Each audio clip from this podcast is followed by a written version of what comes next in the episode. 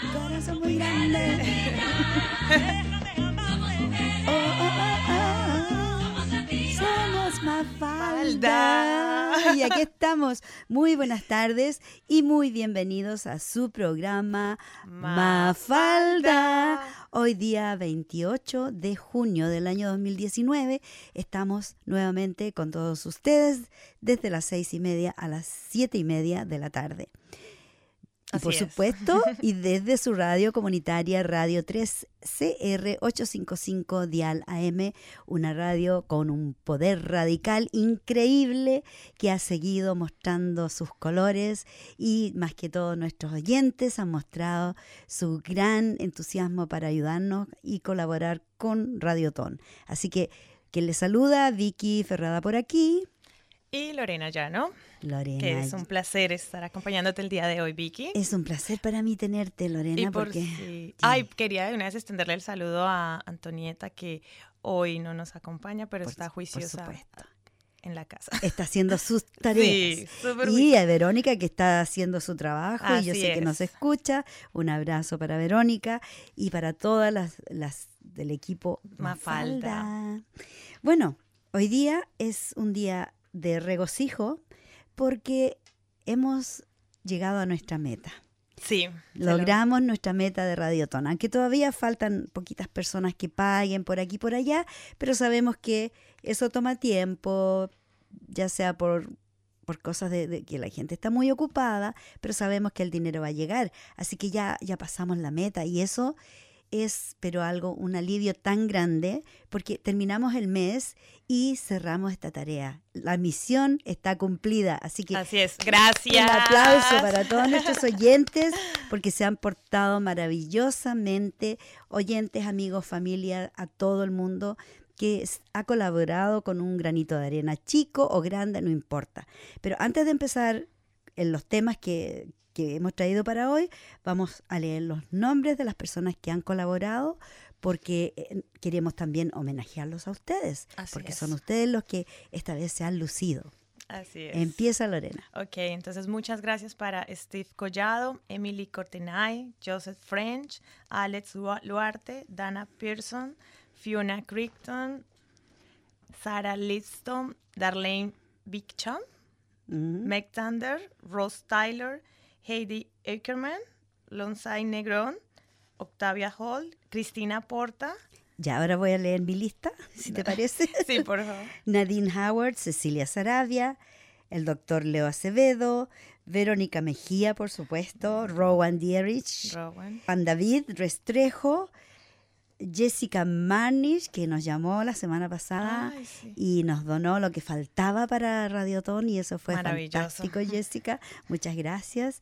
Cristina Abson, Hardip Saini, Rose Papa, Alison Weber, don Sergio López. A todos ellos, muchas gracias. Así es. Por este lado continuamos con Mario René Castro, Miguel Santana, Millar Negrón, Verónica Sánchez, Ana Luz Suárez, Bill Martin, Guillermo Collado, Camilo Hernández, Elia Carvajal, Luis Neira, Antonieta Olivares, Claire Henderson y Paulina Campo. Y acá tenemos algunas personas de la radio que también nos apoyan.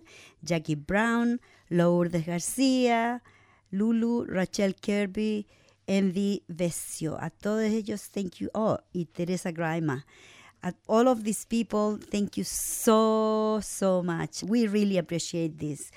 También tenemos otras personas acá en otra lista. José Rodríguez, Mónica López, Víctor Cortés y María Rodríguez. Así que con toda esa gente hemos logrado pasar nuestra meta de 1.200 dólares este año y estamos sumamente agradecidas y contentas.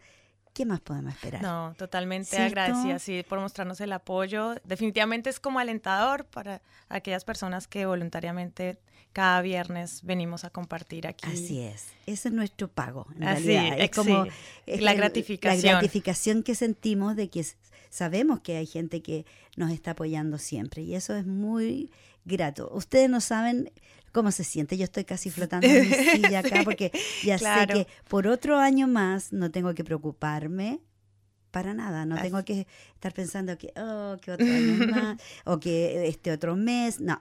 Así es. el próximo año. En 12 meses más estaremos en lo mismo, pero ya terminamos la misión de este mes. Por ahora, este Por año ya ahora, se hizo la ahora. tarea. Y mira, y qué coincidencia que con lo contenta que estamos, el clima nos acompañó, pero Sí, increíble. hemos te- tenido estos dos últimos días cálidos, un 17 clima, grados. clima delicioso. que normalmente en esta época tendría que, por ejemplo, normalmente hoy día habrían sido 13 grados. O sea, estamos 4 grados por sobre Comparando con el invierno del año pasado. el promedio, Ah, el promedio. el promedio. Y la mínima de 5. En cambio, tuvimos una mínima de 13 hoy día. Súper. El, mejor clima que podamos esperar, ¿viste? Sí. Y ayer también hicieron 17 grados máxima y 7 grados la mínima. Y para mañana dicen que van a, va a estar un, poco, un poquito más fresco, 15 grados máxima y 8 grados la mínima, con lluvias y un poco de brisa. El domingo va a ir bajando 14 y 9 la máxima. Bueno, No pero nada, tan- bueno, pero nada comparado con la semana pasada. No. Tuvimos unos días súper fríos. Súper frío, bajo Sí. cero en algunas partes. Estuvo nevando en las montañas. Sí. Así que bueno, estamos súper agradecidas del universo y de nuestros oyentes. Por Les damos la supuesto. bienvenida, abriéndole a un buen fin de semana. Un excelente fin de semana, por favor. Pásenlo súper bien, aunque estamos recién empezando el programa. A veces se nos olvida dar los buenos augurios para el fin de semana. Sí. Yeah. Bueno, hay otra cosa que me tiene muy contenta y que lo vi así de paso en las noticias. En mi trabajo hay un, equipo de mujeres, yeah, todas son mujeres, que trabajan con niños, son terapeutas de niños. Entonces, ellas siempre están buscando materiales, qué sé yo, los conos del toilet paper, envases de yogur, por ejemplo. Y un día una de ellas dijo, oh, voy a empezar a juntar tapas de botellas. Tapas de botellas de bebida, todo tipo de tapas de botella, para hacer, eh, qué sé yo, autitos y usar las tapitas como ruedas. ¿Ya? Entonces yo me acordé de mi niñez porque cuando estaba en la escuela, en la primaria, la profesora de música un día dijo, ya, traigan tapas de Coca-Cola. ¿Y qué hicimos? Hicimos unos panderos, de unos, Ah, sí, me acuerdo. este- con los clavitos Sí. y clavamos los- las tapitas y, y una sonajera que metían, ah, mucha bulla. Pero bueno, ahora las tapitas eran para hacer autitos y, y otras cosas, que sé yo, la tapa de plástico sirve. Y bueno, vi en las noticias de que en estos momentos están usando las tapas de las botellas de bebida para hacer prótesis. Wow. Están usándolo como materia prima. Tú sabes que ahora hay escáneres Sí. tridimensionales que pueden crear un objeto idéntico, pueden copiar un objeto, fotocopiar, pero en tres dimensiones, o sea, tiene, Sí. tiene las, las tres dimensiones. Entonces, yo dije, mira qué, qué increíble, yo tengo, pero cantidad, he estado juntando ya por años las tapas de las botellas. Así ¿Ah, que sí? yo, yeah, yeah, la, botella, la tapa de la botella, yo voy, si encuentro de agua, de bebida, lo que sea, las junto, las voy poniendo en un plástico, una bolsa y se las llevo a mis compañeras. Entonces ahora como que he juntado muchas, he Sí. juntado demasiadas, así que estoy pensando buscar dónde se pueden llevar porque están pidiendo tapas de botella para hacer prótesis, para hacer brazos ortopédicos, piernas ortopédicas. Tiene sentido porque es plástico. Es plástico. La materia prima es plástico. Y, y es súper durable. Tú sabes que el plástico no se descompone. Sí. ¿ya? Entonces, le dieron en el clavo a- al hacer esto. Ahora, el gobierno de Victoria tomó otra iniciativa que también estuvo en las noticias y ojalá que lo hayan visto. Y si no lo vieron, yo se lo cuento.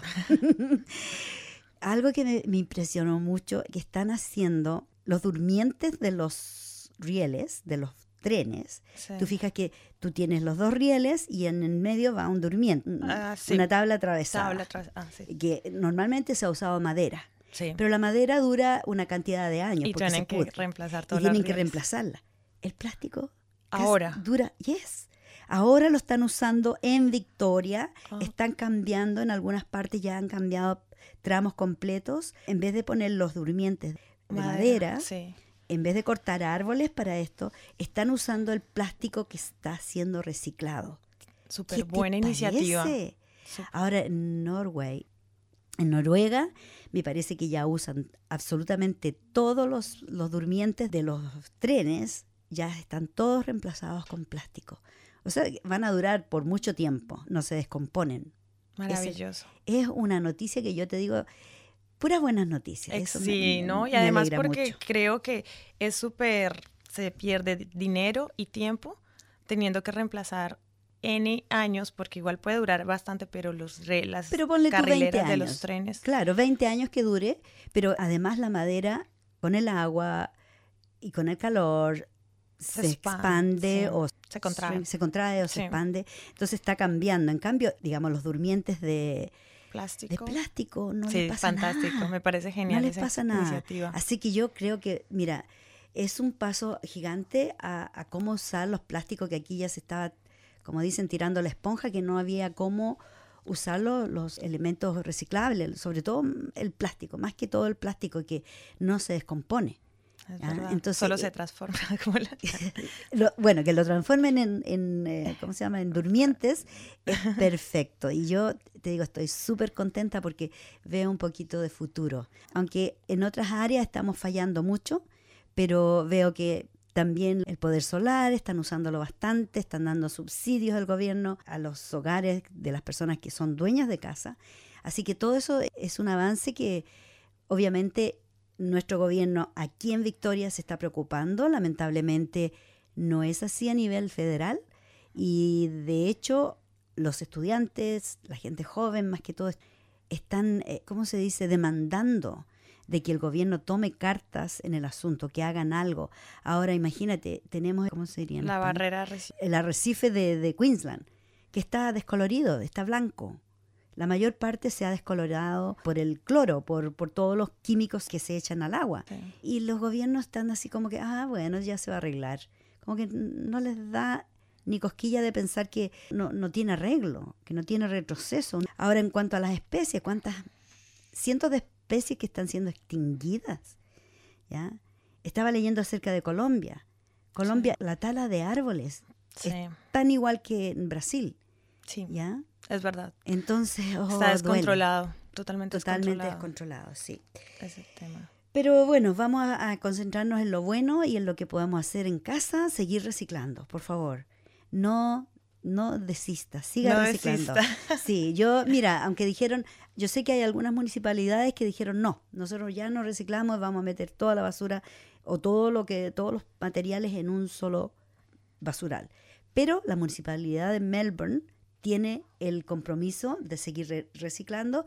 Felizmente yo vivo en la municipalidad de Melbourne, así que yo les digo a la gente, sigan reciclando. Las, de- las otras municipalidades van a tener que tomar cartas en el asunto en algún momento. Y mientras más presión hace la, la comunidad, Sí. mejor es. Así es. Así es, Yeah. es verdad. Bueno, una buena noticia. Una buena Para el medio ambiente. Así es. Bueno, yo quisiera hacer un homenaje a una persona que la mayoría de la gente joven no lo conoció, pero para las personas que vivimos la época es un líder, un, hito en nuestra historia en Chile. Y estoy hablando nada menos de que de Salvador Allende, Gossen. Él cumplió años, o habría estado de, de cumpleaños el 26 de junio cuando él nació, que fue el único presidente de Chile quien dio la vida por darle dignidad a su pueblo. El imperialismo yanqui no lo dejó gobernar, pero gracias por tu legado, Salvador Allende. Bueno, aquí tengo una lista enorme de obras de Salvador Allende para que todos conozcamos más y no llevemos la historia solo al 11 de septiembre del 73, porque de verdad mucha gente cree, oh, golpe militar y, nada, no hay pasado, no hay anterior a eso. Sí hay ulterior, dictadura, pinochetista, pero él, como senador electo, hizo todas estas cosas. Impulsó creación del Serviu, que es una, una entidad de vivienda. Promovió ley de voto femenino en Chile. Creó la Sociedad Protectora de la Infancia creó la Escuela de Salubridad, creó el Colegio Médico, creó el Servicio de Seguro Social, creó una ley de nuevo trato a los trabajadores, porque antes a los trabajadores se les, se les miraba como esclavos y se les trataba muy mal. Él impulsó la alfabetización campesina, prohibió los monopolios, modificó el seguro obrero, creó el Servicio Nacional de Salud, mandó a construir el edificio de asistencia pública, es responsable de la creación de la Sociedad Pro Ayuda al Niño Lisiado, o la Teletón, que hasta la fecha se lleva a cabo todos los años. Él creó el establecimiento del Estatuto del Médico Funcionario, proyecto de nacionalización del cobre. Como senador propuso este proyecto y lo llevó a cabo como presidente de Chile. La ley de protección de la madre y el niño. Por esos años, cuando estaba Salvador Allende, que era un doctor, uno de cada cuatro niños moría al nacer y la mitad de los niños no llegaba a los nueve años. 50 personas al día morían de tuberculosis. Eso pasó cuando él era senador. Cuando fue electo presidente, él se preocupó de que el Ministerio de Educación tuviera el 20% del presupuesto total del país, o sea, le dio educación al pueblo. En las escuelas de educación básica se aseguró matrícula para el 100% de los niños, los que recibían atención médica gratuita, desayuno y almuerzo escolar, y me consta. En la educación media aumentó el número de estudiantes al mayor número registrado hasta ese entonces. Dotó a la población escolar de 6,5 millones de textos escolares. Incentivó el funcionamiento de cursos de alfabetización y perfeccionamiento de adultos. El número de alumnos adultos no universitarios subió de 126.000 en 1970 a 593.000 en 1973. Es decir, en menos de tres años se sextuplicó el número de estos alumnos.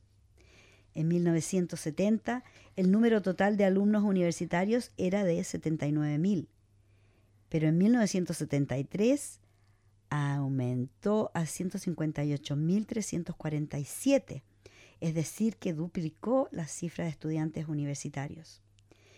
Se cambió el clasismo en las universidades, ya que el 98% de los alumnos era de clase alta y solamente el 2% eran hijos de obreros, y no se registraba ningún hijo de campesino en esa época.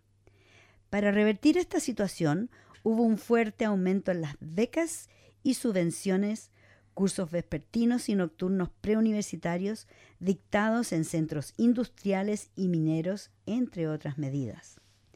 Producto de este esfuerzo, la situación comenzó a cambiar. En 1973, por ejemplo, el 48% de los alumnos de la Universidad de Concepción provenía de familias de escasos recursos económicos. En la enseñanza media, elegían libremente sus centros de alumnos. Yo me acuerdo que estaba eh, cursando la enseñanza secundaria y nosotros fuimos a una convención donde nosotros, los estudiantes, el centro de alumnos, escribimos los estatutos de nuestro liceo. ¿Qué te parece? Súper. Hubo un auge cultural sin precedente en la historia del país que no ha vuelto a repetirse surgieron decenas de colectividades artísticas. Se fomentó la cinematografía, el ballet y el teatro. La música popular alcanzó una dimensión internacional que hasta hoy perduran. En 1971 funda la editorial Kimantú con la indicación que hicieran libros al precio de una cajetilla de cigarros, lo más barato posibles en esos años. En esos años. En dos años y medio vendió 11.164.000 libros de literatura nacional y universal. Debe tenerse en cuenta que la población total de Chile en esa época era de 10 millones. O sea, de hecho, cada poblador tenía más de dos libros en su casa por cabeza. Apoyó siempre a los jóvenes, de hecho nunca hubieron tantos jóvenes en importantes cargos de gobierno gravitando con fuerza en la implementación de sus políticas. Él creó los televisores populares, fabricados al menor costo posible, para que todo chileno tuviera televisión. Porque allá la persona que tenía televisión tenía una salita así, ponían harta silla y te cobraban, o sea, era como ir al cine. Entonces tú ibas a la casa del vecino que tenía tele y te cobraban una cantidad de dinero. Y, ahí está, todos los niños todo el día mirando tele y, y pagando. Y pagando para ver televisión en la casa del vecino. Él también proveyó la subvención a la mujer al quinto mes de embarazo. proveyó medio litro diario de leche gratis para embarazadas o nodrizas en consultorios. Entrega de un medio litro de leche diario a cada niño chileno. Triplicó el número de viviendas sociales construidas. Aumentó la pensión de vejez. El Producto Interno aumentó en un 3,7%. Entre 1966 y 1970 la producción agropecuaria crecía en 2,5% anual, pero en 1971 aumentó en 5,8%. La producción industrial, la misma cosa, subió del 3,3% al 12,1%. La construcción del 1,4% al 12,2%.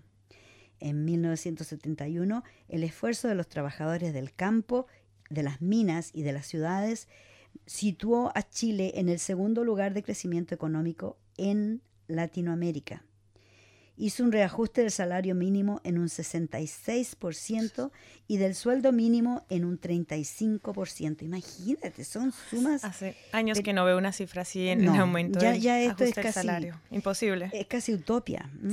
La inflación se redujo de un 34,9 en 1970 al 22,1 en el 71, en un año, ¿te das cuenta? Nacionalizó el cobre, por fin pudo el cobre, el carbón y el, hierro y el salitre. Siempre se habla solo del cobre, pero también nacionalizó el carbón, el hierro y el salitre. Si no lo hubiesen matado, Chile sería un país tremendo. Pero lamentablemente hubo una invasión, diría yo, invasión de Estados Unidos y obviamente lo derrocaron, lo mataron, aunque unos dicen, no, no lo mataron. Igualmente, lo mataron. Aunque le hayan puesto la bala en la cabeza o se haya matado a él, en la situación que lo pusieron, lo, mataron. Bueno, entonces yo creo que vale la pena acordarse de Salvador Allende. No es una persona que fue fantasía, fue real. Y las personas que tuvimos la suerte de vivir su gobierno, nos da mucha tristeza que ya no está y que Chile bajó tanto, tuvo que llegar al, rock bottom, como le dicen, o tocar el fondo para empezar a subir un poco. En estos momentos Chile está pero en una situación horrible porque el gobierno quiere desde el año 2020 sacar varios ramos del currículum, que es historia, educación física, filosofía y no me acuerdo el otro, pero cuatro ramos que son sumamente importantes, especialmente historia. Y ahora eso ha causado un montón de protestas a nivel nacional de los docentes, han salido a las calles y los están reprimiendo como que fueran delincuentes. Es parecía la situación que pasó en Colombia hace no muy lejos, hace un mes atrás, debido a, lo mismo, de que siempre, yo creo que es una forma en que el gobierno siempre trata de atacar la educación de forma directa. Sí. ¿Y por qué crees tú que pasa eso? Porque no quieren que el pueblo no esté preparado. Quieren que sean, lo mejor para ellos. ignorantes. Así es. Porque un pueblo ignorante es un pueblo que puede ser manipulado. Así es. Así es, así que Mira, tengo pero un montón de cosas que me han enviado respecto a los docentes, todo lo que ellos están haciendo. Han hecho, mira, todas las canciones populares han cambiado la letra para decirle al gobierno que lo que están haciendo es, horrible, que es totalmente desquiciado. Y tú ves que, por ejemplo, en Facebook es tan común de ver ahora que la gente van a las protestas y llevan su teléfono, por supuesto, todo el mundo anda con su teléfono. Y la gente va caminando, van cantando consignas o cantando canciones con sus pancartas y llega la policía y los arrasa, les tiran eh, gases lagrimógenos, les tiran agua con el guanaco, ah. de todo. Y los agarran, los meten presos, les pegan, igual que durante la dictadura. Están mostrando fotos que son fotos de la dictadura, ¿las viste? La comparación no hay ninguna diferencia, al contrario, aún peor, porque estas son en color. La única diferencia es que ahora se ve la sangre cuando les pegan los palos con las lumas, que se llama, que, que es un pedazo de goma que tiene fierro adentro. Imagínate cómo debe doler un golpe de esos. te rompe la cabeza, te rompe la cara. Hay una foto muy estresante de ver a un profesor que lo toman detenido y le están dando los carabineros y el hombre no está haciendo nada, solo por estar protestando porque es una medida de gobierno que es autoritaria y que no va en el mejor eh, bienestar de los alumnos. Porque imagínate sacar la historia de, la enseñanza. Es como borrar tu pasado. Eso no tiene sentido. ¿Y por qué quieren sacar la historia? ¿Ya? Quieren borrar el pasado, quieren ellos crear un pasado diferente al que fue. ¿Ya? Porque de qué otra manera se explica cuando siempre la historia en todos los países, el ramo historia es, pero parte, es como matemáticas, castellano o, inglés, lo que sea, pero siempre hay historia. Y es que la historia es la que determina tanto un país y su cultura. Y su cultura. Es lo mismo como una persona que no tenga memoria. Deja de ser. Exacto, y eso es lo que ellos quieren, borrar la memoria colectiva. Sí. Haciendo como que nunca pasó. Exacto. Como lo que pasó con 100 años de soledad. Exacto. Macondo, ¿dónde está Macondo? Así, tal cual. ¿Cierto? Es verdad. Eso que pasó ah, era una historia, nunca sucedió. Que hubo una matanza de un pueblo obrero, no, nunca pasó, porque... Yo estoy mezclando ese tema de cómo juegan con la memoria. ¿Ya? Con el tema de la desinformación actual. Lo digo porque para las generaciones actuales es muy difícil buscar o encontrar una fuente real de creer cuál es la noticia que tiene el contenido real. Y la otra es que también los gobiernos se especializan a través de gente que sabe manejar las redes sociales y los medios de comunicación para sacar información a su acomodo. Entonces la verdad es que todos los días bombardean a la gente con información, pero que en realidad se vuelve desinformación porque cada cual está hablando y acomodándose a su punto de vista y ya los medios ninguno es que tenga un criterio, al menos en Colombia. Hay un, medio que es muy famoso que llama RCN, un canal, que es uno de los canales más grandes, de las cadenas más grandes de Colombia, y le dicen RCN Casa de Nariño, que Casa de Nariño es porque es como si fuera de la, del gobierno, porque nunca dicen nada en contra del presidente. Mm. Entonces, imagínate eso mezclado con que también se metan a modificar o que la gente no tenga conocimiento, acceso a la historia, es simplemente para equivalente a manipular. claro. Bueno, aquí sucedió en, Victoria, sucedió algo, o en Australia, no sé en qué, en qué estado, pero hubo un allanamiento de los estudios de la SBS porque estaban buscando información que según ellos decían se estaba filtrando con respecto a, a Irak, de las cosas que han pasado en Irak y porque tienen tanto miedo de que se sepa. ¿Qué han hecho los gobiernos o los militares que están haciendo en Irak con la gente, con los civiles, que no quieren que se sepa? Mm. ¿Mm?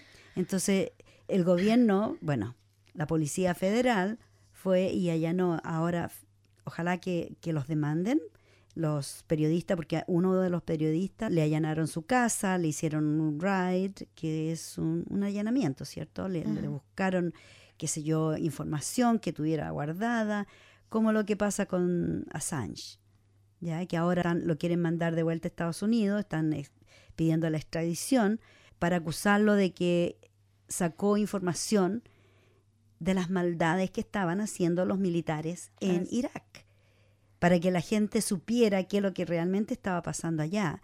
Entonces, a él, un periodista, por decir la verdad, ahora lo quieren meter a la cárcel de por vida y capaz que hasta lo asesinen.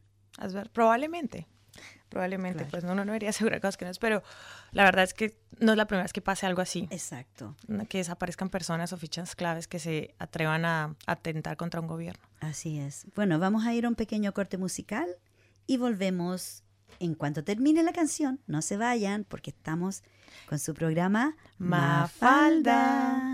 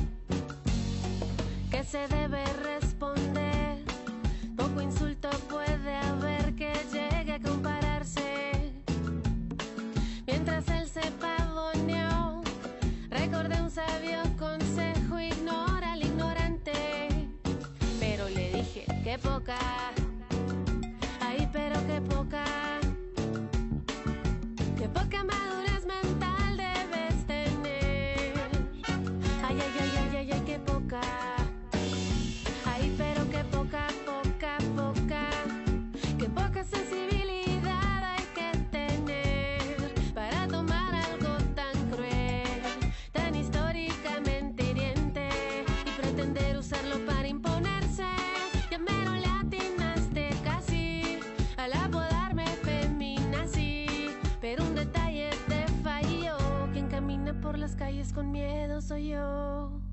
Y dime según tú dónde están mis cámaras de gas.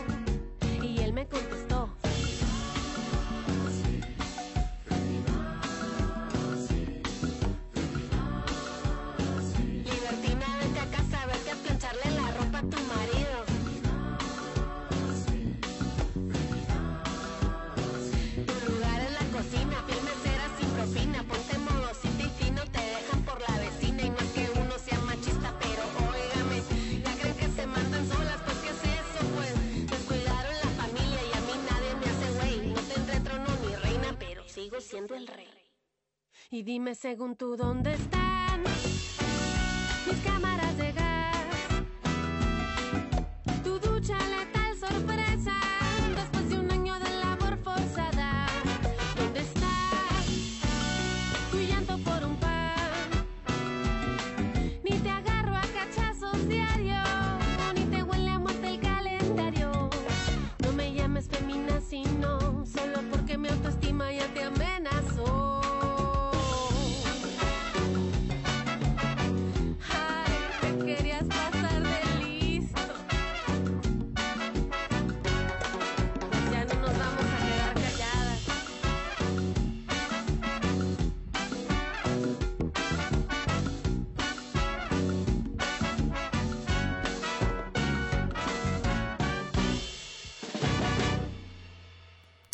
Eso. Eso, este es su programa Mafalda. Y esa era la cumbia feminazi, que en realidad dice muchas verdades, Así es. porque yo no había escuchado el término hasta hace poco. ¿En serio? No, yo sí lo he escuchado hace mucho tiempo y se lo dice anualmente y lo relacionan mucho con el tema de las mujeres que, uno, son lesbianas y dos, son, son feministas y tienden a... Lo he escuchado con muchos hombres, ay, feminazi, feminazi. Claro, es que es una manera despótica de, de ponernos down, como dicen, de, de ponernos abajo, de Así es. aplastarnos. En todo caso, Lorena, yo sé que tú tienes un tema que es un poquito difícil, pero lo vamos a hablar. Dale. Sí, bueno, el 9 de agosto en Colombia, últimamente, bueno, de unos meses hacia atrás, se ha intensificado el número de asesinatos en contra de personas que son líderes y que están luchando a favor de los derechos humanos. Hay un caso en particular que ha tocado el corazón de muchas personas y definitivamente ha, llamado la atención de la prensa y es el caso de María del Pilar Hurtado, que fue una líder social que asesinaron el 9 de agosto. Esta señora de 34 años estaba fuera de su casa. Los Asesinos. Los asesinos Mm. llegaron y la mataron al frente de su hijo y justamente hay un video que se anda rondando en las redes sociales donde todas las personas lo alcanzan a grabar al niño la reacción que Mm, está atacado gritando y eso es lo que ha circulado en las redes sociales y ha conmocionado a todo el mundo. Claro, porque y- la madre está tirada en el suelo. Tirado en el suelo y el niño muerta. llorando, mezcla entre rabia y sufrimiento y agonía. E- Es, es un cuadro tan terrible de ver, Sí, ¿cierto? Llega a las venas, hi- hierve la sangre hierve de, la sangre. de cómo puede haber tanta injusticia en este mundo. Exacto. Ya María del Pilar Hurtado dejó, lamentablemente, quedaron cuatro hijos de ella en este momento, pues huérfanos, y a merced de ICBF, que es el Instituto de Bienestar Familiar de Colombia.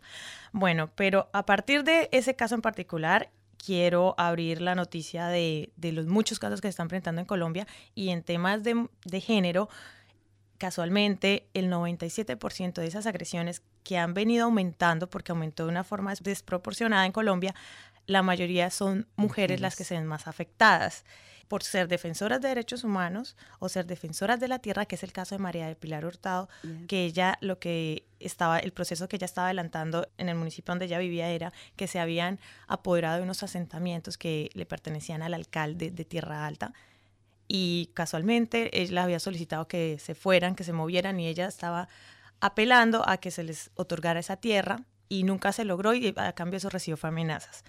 O el otro tema también por el cual se están acabando con los líderes es por temas de relaciones con el medio ambiente. Mm. Estas agresiones que aumentaron en un 97%, dicen que efectivamente se debe a que a partir de que en Colombia se firmó el acuerdo de paz, dice que de una forma u otra se está validando acuerdos relacionados con agroindustria y la extracción de recursos no renovables que entran efectivamente en conflictos con comunidades pequeñas, como son los grupos indígenas, comunidades afrodescendientes y pequeñas poblaciones rurales, que son las que realmente son las que viven en esas áreas donde esas empresas llegan y quieren ya sea extraer, exacto, o temas, por ejemplo, de terreno donde una persona adinerada tiene mucha tierra que le sobra, que no la necesitan y las personas que no tienen donde vivir llegan y se apoderan de ese asentamiento y también ahí viene el problema de violencia, de decirle se me van y ahí es donde los líderes entran a interceder y decir, pero denos esa tierra y ahí es donde vienen las amenazas. Y, las muertes. Y las muertes. Sí, entonces dice que el incremento en la persecución a defensores y defensoras de derechos humanos en Colombia y en particular a los activistas de la tierra y el territorio en medio ambiente ha sido denunciado recientemente por la ONU Organización de las Naciones Unidas, y dice, al hombre se le asesina, y esto es verdad, pero el tema de las mujeres es que no solo las asesinan, las torturan, y aquí es donde viene el tema relacionado de que las violan. A veces no solo está la amenaza, las violan y les dicen que eso es una advertencia. A un hombre lo asesinan, pero a la mujer tiene que pasar por ese tema de... Dejación primero. Dejación primero, Dejación, de, de tortura, de se ensañan con las pobres mujeres. Exacto, dice crueldad y sevicia, es totalmente que esto es lo que hace la diferencia. Y dice que uno de los factores por los cuales no se ha podido defender bien a, las líderes es porque uno, no hay identificados líderes o personas que estén en cargos altos que hagan parte de esas comunidades, de las minorías. Por eso es el tema y el afán de que las minorías se vean representadas en puestos de poder, porque solo uno mismo sabe qué necesidades tiene la, su gente. A pesar de que todos deberíamos conocernos como iguales, todos somos, tenemos necesidades diferentes. Y entonces decía eso, la mayoría de las minorías en Colombia son los indígenas y las comunidades afrodescendientes. Y decían, si no están representados arriba en cargos de poder, jamás van a poder identificar realmente qué necesitan estas comunidades realmente para estar protegidas en ese sentido. Entonces, bueno, eso es lo que actualmente está pasando en Colombia. El gobierno no hace mucho al respecto, pero el caso de, en particular de, de María del Pilar Hurtado ha servido como para que a nivel, yo diría que a nivel mundial, porque esta noticia la he visto en diferentes periódicos, no solo en Colombia, eh, al menos la gente presta más atención de lo que está pasando en mi país con mm. tema de, de, derechos humanos que hace muchos años se están vienen violando, pero en este tema hay mucha gente que quiere que haya cambio, pero esta gente no lo está dejando hacer, matando a los líderes sociales. Mm. Y fíjate que eso sucede a nivel de toda Latinoamérica, porque vemos que sucede lo mismo con los mapuches en estos momentos. Hay una represión, exactamente es el mismo cuadro, es como, es como que un espejo así, se, se reflejan. Eh, es el mismo cuadro de abuso de la gente indígena, los originarios de la tierra, los que han estado allí siempre, ¿ya? Y, llegan los terratenientes que se apoderaron de los terrenos. En Chile hay muchos casos ahora de gente que está en el gobierno que apareció con terrenos, con tremendas cantidades de terreno, que se las, se las consiguieron así por debajo, de, por debajo, no, no de una manera legítima. ¿Me entiendes? Entonces después llegan y dicen ya, todos los que están aquí se van, porque este es mi terreno ahora, es mi tierra. Sucede a todo nivel, sucede en, Brasil, pasa lo mismo, ¿ya? Entonces da mucha pena. Yo creo que el gobierno que se salva aquí es Bolivia. Bueno, ellos sí respetan a los, Evo a los Morales poseedores de tierra. es un país que ha surgido muchísimo porque obviamente el propio presidente es un indígena. Eso iba a decir yo, el tema de, de verse representado por la mayoría, es que él representa a comunidad y representa los intereses de las es. personas que están, y ese ha sido el problema, que las comunidades indígenas y las comunidades afrodescendientes no están representadas en mi país, al menos No, en el el presidente y nadie que esté en los cargos de poder los Por representa. supuesto que no. Porque mira, lamentablemente en, en esos casos casi siempre gente corrupta que no está allí por hacer un bien al país, están ahí para llenarse los bolsillos. Y mientras más pueden aprovechar, mejor para ellos. No existe esa cosa genuina que puede existir, eh, por ejemplo, todos estos líderes indígenas que no sé si en Guatemala o en Honduras, donde están a punto de elegir a una mujer indígena como presidenta. Lo leí así a la pasada, Sí. lo voy a buscar de nuevo para la próxima semana, conversarlo, porque sería un caso excepcional, como el caso de Evo Morales. ¿ya? Tenemos el caso de José Mujica en Uruguay. Excelente. ¿ya? Que esos son ejemplos, ejemplos de verdaderos líderes que están allí por el bienestar de su gente, por la gente que ellos representan y que son realmente representantes del pueblo. Y eso debería ser generalizado. ¿Ya? Porque de verdad no, no veo yo el, el motivo. Imagínate el presidente de Chile, por ponerte un ejemplo. No sé si tú sabes, pero este hombre estuvo preso por robo Ah, no sabía. años antes, años antes de ser elegido presidente. Y este es su segundo mandato, porque fue presidente antes y la gente se dio cuenta que era una persona... En la anterior presidencia lo habían acusado de robo y lo volvieron no, a no, elegir. no, antes, antes, Ah, de, ser antes de ser presidente. Ah. Hay un, algo que está circulando también en las redes sociales de una jueza de justicia, que fue la jueza de justicia mientras estaba Pinochet, que ella declaró que ella dio la orden que lo soltaran, estaba preso en, en Talca, en una ciudad del sur de Chile, y ella dio la orden para que lo soltaran y se fue a esconder a Estados Unidos hasta que después volvió como que aquí no ha pasado nada. ¿ya? Y se postuló para candidato a presidente y salió elegido presidente. Hizo cosas horribles, puede haber hecho cosas buenas, pero tú sabes que generalmente se resalta lo malo de los presidentes. Es difícil resaltar lo bueno. En este caso, este hombre, por ejemplo, ahora está consciente y al tanto de los cambios en la educación que quieren imponer. Sí. Él no ha, no ha movido un dedo. Al contrario, él ha quitado cosas que, por ejemplo, Michelle Bachelet hizo muchos cambios. Como mujer que estuvo dos veces en el gobierno, hizo cambios buenísimos. Pero la gente no se acuerda. Ah, porque era mujer, la atacaron mucho. Eso iba a ser yo, atención que Bachelet, eh, antes, en este momento, están diciendo que todo lo que está pasando es culpa, Culpa de esa de ella. familia. Claro. Y bueno, le buscan, pero eh, le buscan todo lo que pueden, ¿viste? Le buscan las pulgas al perro, como se dice. Sí, ya. le buscan bien, pero hasta las- los huevitos. Ay, no, y que esa imagen sí, ese ejemplo sí. un poquito grosso, Sí. pero, pero de todas maneras es que le buscan cualquier cosa que haya pasado en su pasado para atribuírselo a una corrupción. Pero a veces creo que ni siquiera eso logra algún efecto en las personas, No. o al menos en Colombia. Tenemos antecedentes de. Uribe, del Sí. presidente actual. Todo el mundo sabe un poco de cosas, los medios lo dicen, pero nadie hace nada y no pasa nada. Entonces, Pero imagínate en Estados Unidos, ya vamos a pasar a Estados ahora sí, Unidos. sí, no nos Trump. podíamos... No podía irme sin, sin hablar de Trump.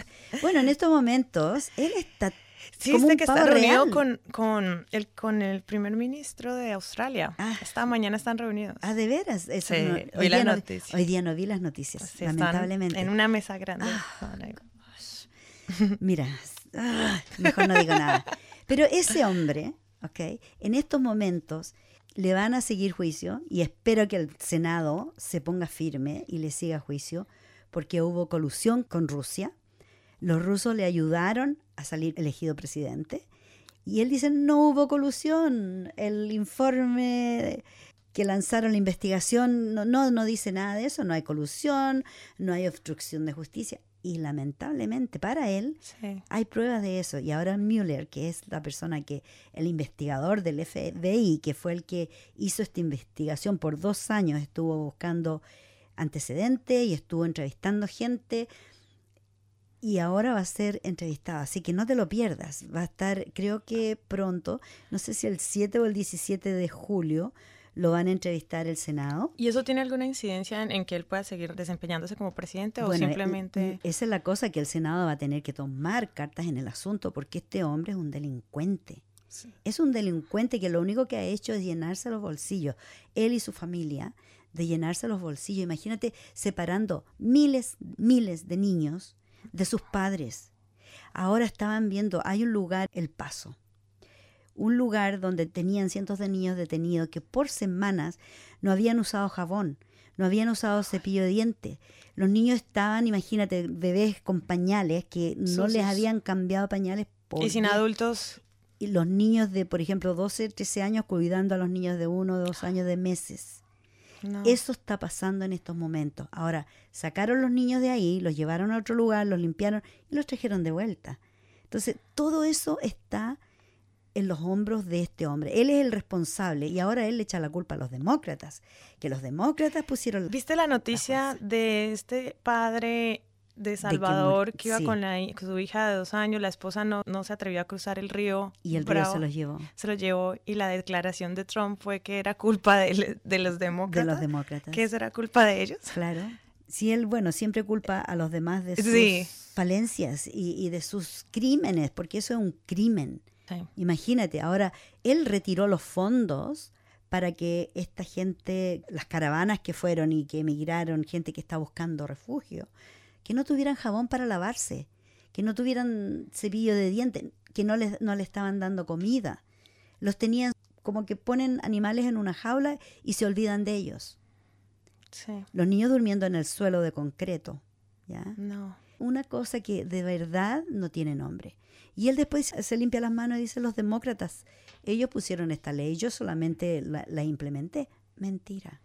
Aunque haya sido, aunque los demócratas hayan puesto la ley, pero como él, Él es el presidente. él es el presidente y tiene el poder Sí. de decidir que esto no siga adelante. Él puede poner fondos inmediatamente como una emergencia, una crisis, como lo quiso hacer cuando tuvo a toda la gente sin pago por más de un mes, casi dos meses, ¿ya? Que dijo, no, hay una emergencia de gobierno, ¿te acuerdas que unos meses atrás? Sí, no, Y sí, y paró, la gente estaba trabajando sin pago. y para la algo- gente que trabaja para el gobierno. para el go- a todos los, los trabajadores de gobierno. Hizo un, un congelamiento, no recuerdo la palabra exacta, porque no le daban el dinero para construir la muralla. La muralla que él tanto adora y desea y que es esencial para él construir una muralla gigante y para reparar las partes que se han dañado. y- Sí. y bueno, y por otro lado, en una parte cerca del paso creo que es, o no sé, pero en, en el límite de México, sí. un artista puso una instalación de un niño, puede ser de dos años o algo así, la, es la foto, pero es como inmensa, la, eh, tremenda de grande, y está construida con madera, ¿ya? Es como una plataforma gigante. Pero es la forma, de- ¿es una escultura o es, un cuadro? Es un cuadro. A un cuadro, la- es el un rostro cuadro, del niño. el rostro del niño, pero está apoyado en un montón de paneles Mm. y el, el niño está mirando por sobre la muralla. Es casi como un chiste, pero en realidad es una triste, triste. realidad, porque ¿cuántos niños mira ese niño que se ahogó con su padre? Una niña, es una una niña. niña.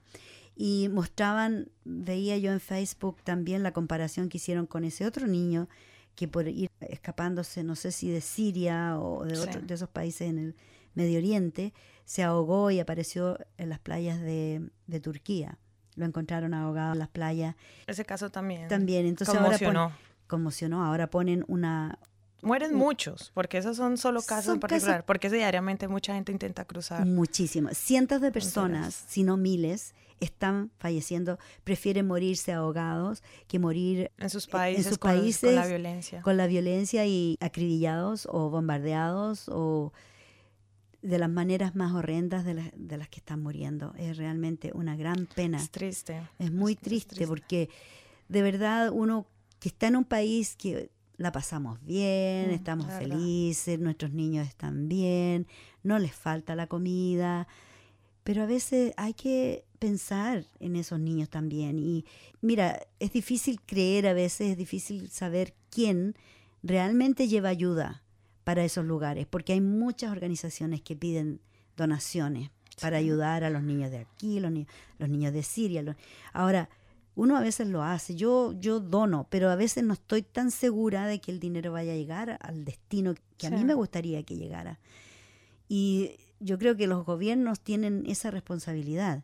Pero, ¿qué pasa? Que los gobiernos dicen, no, vamos a retirar. En vez de dar más dinero porque hay guerra que ellos mismos las han creado, retiran fondos y no les dan ayuda humanitaria a esa gente. Y lo que es peor, les cierran las puertas para que se vengan a estar acá seguros y que tengan una vida feliz con sus hijos y con Así sus es. familias.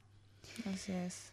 Bueno, nosotras ya, mira, Sí, hoy estuvimos con unos temas muy fuertes, y mira, la vida es fuerte. pero la vida es fuerte. La vida es fuerte y más fuerte aún. Hemos tocado solamente el- la parte de arribita. No hemos metido, no nos hemos... La punta del iceberg. Claro, la punta del iceberg. Eso es lo que estamos tratando aquí. Lamentablemente el iceberg es gigante, es tremendo, es monstruoso. Y eso todo está sucediendo en el mundo. Pero bueno, desde la Radio 13R, desde su programa Mafalda, les damos las inmensas gracias por habernos apoyado nuevamente en esta Radiotón y por seguirnos apoyando por otro año más y por seguir escuchándonos.